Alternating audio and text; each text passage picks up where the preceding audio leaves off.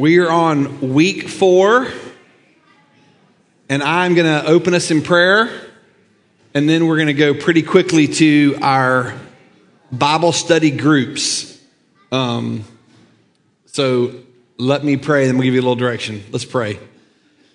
Father in heaven, thank you for generously loving us and sending your Son for our complete redemption. Thank you that we're already saved and that through the work of your Spirit, having united us to Christ Jesus, you're investing in our genuine growth even now.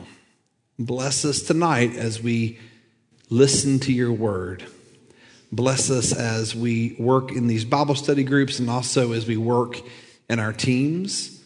Help us hear what you're saying to your church and to walk in ways that please you, bless one another, bless our neighbors, and bless the, this place where we live. We pray these things in Jesus' name. Amen. All right. Um, so it's a little confusing because we have groups and we have teams, but you get it. At the beginning, we break into three Bible study groups. Raise your hand if you know you're on group in group one.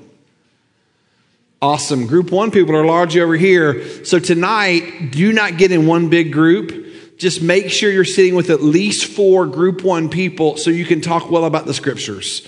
So if you two join those three, you're set. So I, it's, it's less important that you're all in one big group, but that group one people can really talk to each other. And just be aware that we're in a big room and maybe everyone can't hear you. So speak up and spread out as you need to. Okay, raise your hand if you know you're in group two. Awesome. Group two people, you're spread through the middle band here. So get together, but then break up into two or three groups so that you can sit around a table and listen to each other um, and, dis- and discuss those passages. Raise your hand if you know you're in group three. Awesome. Group three people kind of merge over here a little bit, but, but divide up enough so that you can hear people. Your job right now is to tell each other what you're hearing in the scriptures. So go. All right, let me get everyone's attention one more time before you get started. Everybody, everybody get your seat where you're with your right group, okay? All right. All right, ready? Before you get started, here's what I here's look at look at your week four New Testament two page where it says opening prayer. We already did that. Meet with your Bible study group. Someone's going to open in prayer for your group. Okay, but look what you're going to do with your smaller table. Just make sure you don't miss this. All right, everybody, everybody with me? Hold on, Anna. I'm talking to everybody right now. Just give me a second. Thank you. Um, make sure that after someone prays, that you discuss your group's primary passages Okay, the main question there is not is what some paradigm you've learned that you might can relate these passages to, but what does this passage say? Okay, we all love paradigms, but we're looking for like what does what did this passage say? The second thing is what did you learn and what impact is it having on you? It's really important you try to get to that second question as you share. You got about 15 minutes. Go, go. Here we go. Does group two, do y'all know who's representing your three tables, Cy Huffman. And group three, you've got a representative coming in a minute. Who'd you, who'd you choose?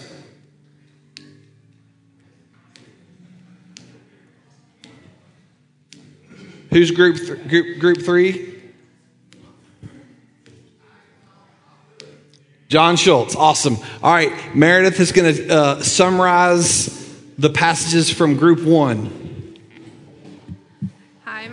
Hi, my name is Meredith, and um, we had a passage in Timothy that laid out the qualifications for deacons. And starting there, a couple takeaways. Um, it's easy to think, Well, the deacons are in charge of mercy ministry and leading the church and outreach to others. And that outreach and ministry, especially to the poor, isn't an afterthought where it's like, oh, whoever's left over in our church resources can serve the poor. But it's those that are qualified and have met certain conditions are the ones who are supposed to lead the outreach and lead to the poor and not just the, oh, whoever's around. Um, lead outreach can do that. But that's a priority that the church should have, and our leadership is qualified to do outreach. Uh, a lot of our passages were in Titus, and Titus, I think, is talking a lot about doing good works, and that the church is called to do good works, and that. Um, verse 16 in chapter 1 says they profess to know God, but they deny him by their works. So there is a link between it's more than just knowing and believing who God is, that there's an outflow of believing who God is and then doing good works. And so the church is called to do good works in these passages over and over. And um, in chapter three, which is what we all should have read, it was a call to do good works, but then right there in the middle, a call to remember the gospel. That the reason we do good works is because of what Christ has done for us, and then a recall to do good works. And then when we're doing those good works, that's what we find our unity in. And when we're on mission together and serving others together, our thoughts are out and working together. And that helps us and should encourage us to avoid controversies amongst ourselves, that we um, are on mission together and are our group is pointing outward instead of having controversies amongst the church. So um, awesome. that, those are our takeaways. Thank you. Very good. Group one. Woo! All right. Cy, your group two? You and Samuel? That's you're one. That's great. You're unified. So, um, golly, uh, following Meredith, pretty tough. Um, so we had two groups, and we didn't compare notes. Yeah, get closer. Yeah. Okay, is that better? All right, thank you. So you forget all those introductory comments I just made, uh, but great job, Meredith. That was the whole point. And uh, so Samuel, I'll share together uh, from our two tables. So our part of group two, we focused on James 1 27 through 217, which everyone um, was to read, and then Hebrews 13 1 through 6. The things that stood out from, for us for that passage we all read out of James 1 through 2 um, is do not show partiality, becoming a judge with evil thoughts. And so we all just felt like um, guilty from the get go. Um, one of the things I shared was I teach this stuff all the time, but when I check myself, like when I did when I prayerfully read this this afternoon, I'm like, man, hmm. I need God's mercy, forgiveness, and help uh, for transformation. And then the second point was this very positive uh, mm-hmm. statement made there, or at least a charge to literally, this is from ESV, it says, really fulfill the royal law, according to the scripture, you shall love your neighbors yourself. All the things it talks about in this passage, you know, this proactive statement. No, this is really fulfill, really fulfill the second great commandment. Um, Hebrews 13, 1 through 6. Um, just quick summary of that. Uh, let's keep loving each other. Let brotherly love continue, like we have this wonderful fellowship here at Covenant Pres. Um, show hospitality to strangers. Some have entertained angels unawares. And uh, then back to contentment, uh, we, we centered on that, our lack thereof, you know, as we talked about that. But also uh, underlying fear about not having enough, or if I were to go do this or that, or step out in faith to go this or that, then I don't know if it's going to, you know, work out. And it ends up with saying, uh, we can confidently say, The Lord is my helper. I will not fear. What can man do to me? So that's, that was the nature of our table discussion. So we talked about the James passages, uh, James 1 27 through 217. Just a summary, if I had to summarize, the first section would be don't have prejudice. Is basically saying that don't, uh, if you have somebody that looks rich come in, don't give them the, the special place of honor versus someone who looks poor uh, coming in and putting them, hey, sit on the floor. Um, so, summary would be don't show prejudice. Uh, ver- uh, verse 13, 213, was stuck out to me where it was talking about uh, mercy is better than judgment. So I think that's like convicting to me because um, I don't know, I'm a rules guy, so I like to, you know, expect people to follow the rules, and I find myself sometimes being judgmental.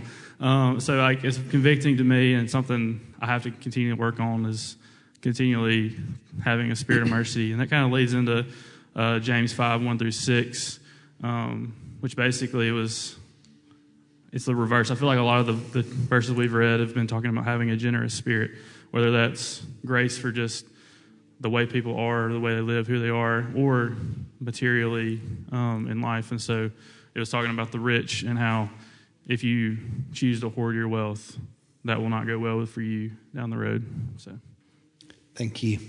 Awesome. All right, group three, John Schultz.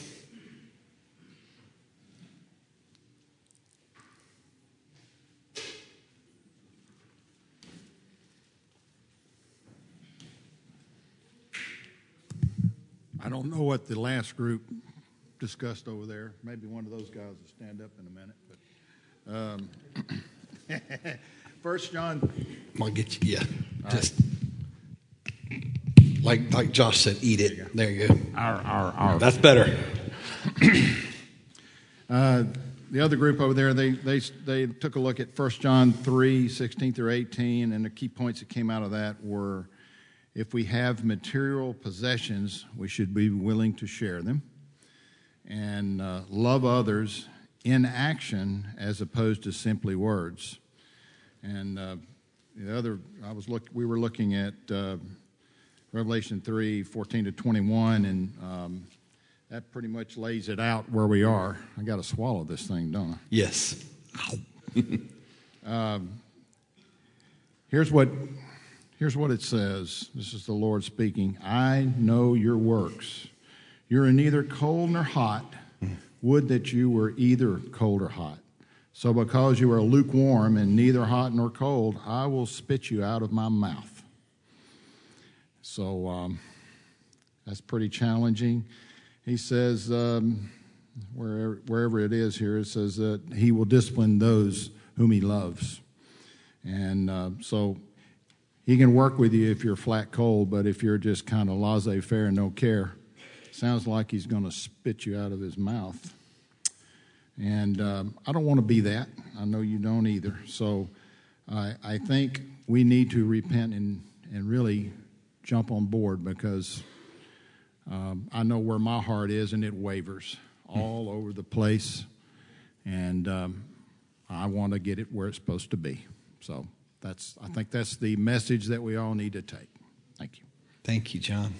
Awesome. All right, just quick summary. Uh, get like, open your Bibles to Titus real fast. Meredith did a great job uh, pulling from Group One. Good works is the theme of the book of Titus. Absolutely, unequivocally, there's no doubt about it. Titus is about good works. And she pointed to verses, chapter 1, verses 15 and 16. And the ESV translation is, hey, Dave, uh, this is group one over here. If you're in that group, group two is kind of in the middle. Group three, stuck over here in the corner. Okay. But the beginning of the book says, uh, some are unfit to do good works. They're, they're not believers. All right. In the middle of the letter, um, Titus is supposed to be a model of good works. In the middle of the letter, 2 11 through 14, we're saved, and one of the goals of salvation is that there'd be a people zealous for good works. So it's easy for us to affirm that God saved us from sin and death and guilt and condemnation, but for being passionate about what He loves, which is His people doing those things that are good. All right. Then you get to chapter three, and you're told that you're not saved by good works. So, in case you think Paul forgot the gospel or got confused about it, in chapter three, Paul makes it very explicit. We are not saved by works done by us in righteousness. No, we're justified by God's grace. And then he says, Titus, hey, I want you to emphasize these things because if people understand the gospel, they will devote themselves to good works. Isn't that amazing? You're not saved by them, but when you get it, that God has graciously acted for your salvation, what has God done in his son? Canceled the debts that stood against you that you never could have paid. His son paid your debts in full. And in that very same son who paid your debts, because he's the obedient son and you're saved by believing in him, all that he's earned, his inheritance, he shares it with you. So you deserve condemnation, you deserve death, but because of God's mercy and grace and love, your debts are paid for, paid for in full, and you also have Christ's righteous status, and you're co-heirs with Christ. And so what Paul says Titus is, hey, when you make it clear that people are not saved because of good works, when they understand the gospel, God's people will devote themselves to good works. Now, what's interesting is what Paul knows is if we think our good works are a lever to get grace from God, it will kill us. But if we understand that by God's grace we have salvation as a gift, it makes us alive and we become zealous for good works. And that led to the last thing that Meredith emphasized, which is the end of the book. And then you don't ever get a definition of good, good works in Titus until the end. And this is what connects with our class deeply. Verse 14 and let our people learn process, process, process. Learning's a process. To devote themselves to good works. What have I meant all along? So as to help cases of urgent need and not to be unfruitful. So, one of the primary things that Paul has meant through the whole letter of doing good works is helping in cases of urgent need, diaconal living not just by deacons, but by the people of God. Does that make sense? So, good works is central to the whole letter.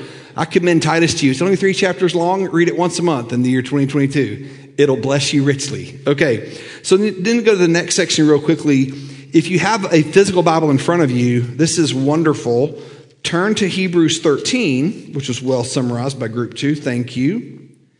And I'm just going to pick up one verse, the 16th verse and then keep it. You, you might be luck, you might be fortunate like me, and James one is right next to it, so you don't, don't have to flip a page.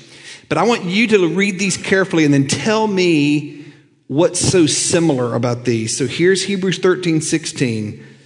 Do not neglect to do good and to share what you have, for such sacrifices are pleasing to God.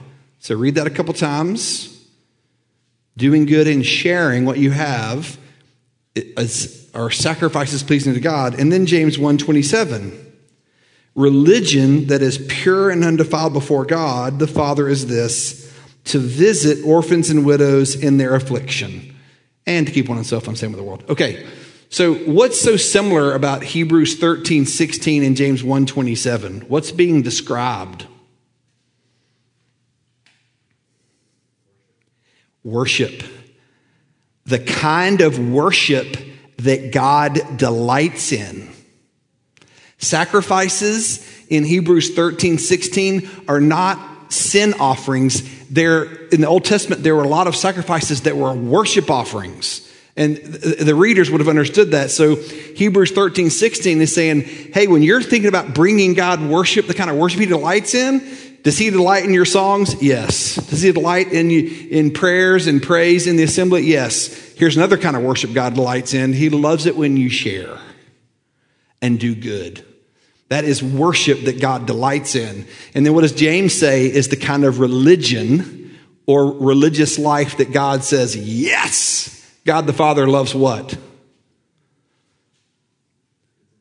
To visit widows and orphans in their distress. What do you think the word visit means in James 1:27? Hi. I know your address. Good talking to you. Bye. You think that's what visit means in James 127? What does it mean when the Lord visits his people? What does it mean when the Lord visits wrath on idolaters and unbelievers? What does it mean when he when God visits people that are crying out to him in distress? Uh, visit means very close attention with the intent to bring about good things. All right, that's what's being said here. And so this is the kind of religion that God loves. So just super quick personal story. I grew up on Lookout Mountain and in the 80s, Reagan era, uh, the men in my world wore navy suits and a lot of nice ties and bow ties. And that was the world I grew up in. And there was a church in the poorest part of Chattanooga that was doing adopt a block. And that basically they were getting Christians to come and do good in the poorest neighborhood in the city. And my dad, sitting there, had the wisdom to take me to adopt a block. And the first time I was there, I was on a street called Mitchell Avenue next to Inner City Ministries. And I was standing out in front of 1603 Mitchell Avenue that became a widow's uh, ministry house. And this guy named Andy Mendonza, who had long hair, a beard, blue jeans, and sandals on, like he looked like no man in my world, quoted James 127. And I remember he was standing on steps and I was with my friends down below him and he said, I don't know if you know this, but James 127, Jim might have been there. Did you ever go hear Andy Mendonza? Bill did. Anyway, so of course he did. Um, but, um, but Andy Mendonza says religion, which God the Father accepts, is to visit widow and orphans in distress. And then he said, and to keep oneself unstained by the world. And I was like, whoa. And I can remember, number one, it was like lightning went through me. It was a life changing moment because by the grace of God, I heard the word of God. But then I thought about it and I thought, huh, my whole life I've heard that a faithful believer doesn't get stained by the world. But my whole life I've not been taught that visiting widows and orphans in their stress is what is the kind of worship that God loves. And they're just right there together. So it was very, very good for me. So thank you, Dad, for taking me there. Um, and Andy became a mentor of mine. But what a powerful thought. Th- think of the grace of this. Think of the grace of this. God accepts good, doing good things and sharing generously. He accepts that as worship. That's wonderful. If you love God and know He loves you, it's wonderful to know the things that He loves. You want to please Him. And God loves it. The religion that God says, yes, that's what I saved you to do, is to give attentive, life changing care to widows and orphans in their distress. What a, what a grace. Um, I, have been married 30 years and a little bit, and when Chrissy makes it very clear what she wants, I actually like it because when I guess, I'm wrong nine times out of 10. But it's just so, so nice when she treats me as dumb because I can be and says, Robbie, please do this. That's awesome. Well, in James 1:27, God who loves us is saying, This is what I want you to do. So it's just wonderful to be liberated by God's grace and to be told how to please our Father in heaven. We're not pleasing Him, so He will be gracious to us. We're rescued by His grace and love and liberated to do the good things that He wants us to do. You see how important that, how different that is? God is never saying, do these things and then I will like you and show you grace and love. That's never how the Bible works. I've rescued you in grace and mercy and love and set you free to do these good things. Very different order. Okay. And then the last one was 1 John 3. We'll summarize by group three. I'm out of time. Love, not just in deeds, but in action. Right? So a lot of us in here are married people. If your spouse repents, repents, repents verbally over you know, I'm going to start doing these good things or stop doing those bad things, but their actions never change, what do we know? It's not real repentance. So that's simple. Okay, here's what we're going to do now. So you're in four teams. Thank you. You've been in group, three groups, Bible study groups. Now you've got four teams. So I would love it if team one will migrate to that corner over there. No, sorry, a lot of y'all are right here. Go find the hogwoods. Team one, come find the hogwoods right here. Team one, studying poverty. Boom, right there.